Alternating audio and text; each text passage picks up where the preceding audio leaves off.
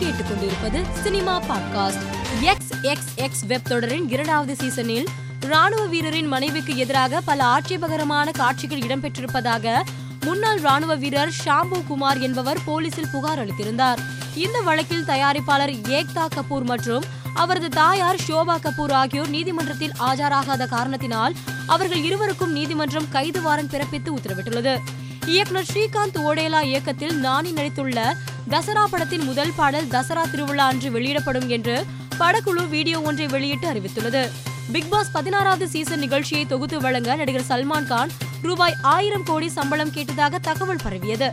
இதற்கு அவர் இந்த சீசனின் அறிமுக விழாவில் விளக்கமளித்துள்ளார் அதில் நான் ஆயிரம் கோடி சம்பளம் வாங்கினால் வாழ்க்கையில் அதன் பிறகு சம்பாதிக்கவே வேண்டாமே.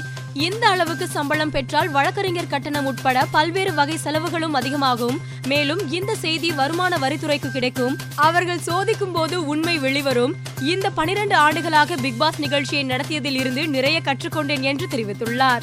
தயாரிப்பாளர் கலைபோல எஸ் தானு நானே வருவேன் திரைப்படம் குறித்து அளித்துள்ள பேட்டி சமூக வலைதளத்தில் வைரலாகி வருகிறது.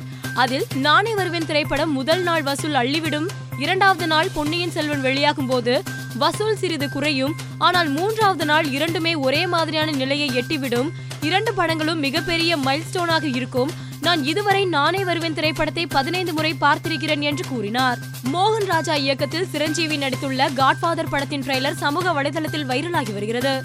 பொன்னியின் செல்வன் படத்தின் ப்ரொமோஷன் நிகழ்ச்சியில் கலந்து கொண்ட நடிகர் சரத்குமார் விஜய்க்கு பொன்னி நதி பாடல் மிகவும் பிடிக்கும். வாரிசு படப்பிடிப்பு தளத்தில் அந்த பாடலை தான் பாடிக்கொண்டிருப்பார் என்று கூறியுள்ளார். நடிகர் யஷ் துப்பாக்கி சுடுவதற்கு பயிற்சி எடுக்கும் வீடியோ சமூக வலைதளத்தில் வைரலாகி வருகிறது. மேலும் செய்திகளுக்கு மாலை மலர் பாட்காஸ்டை பாருங்கள்.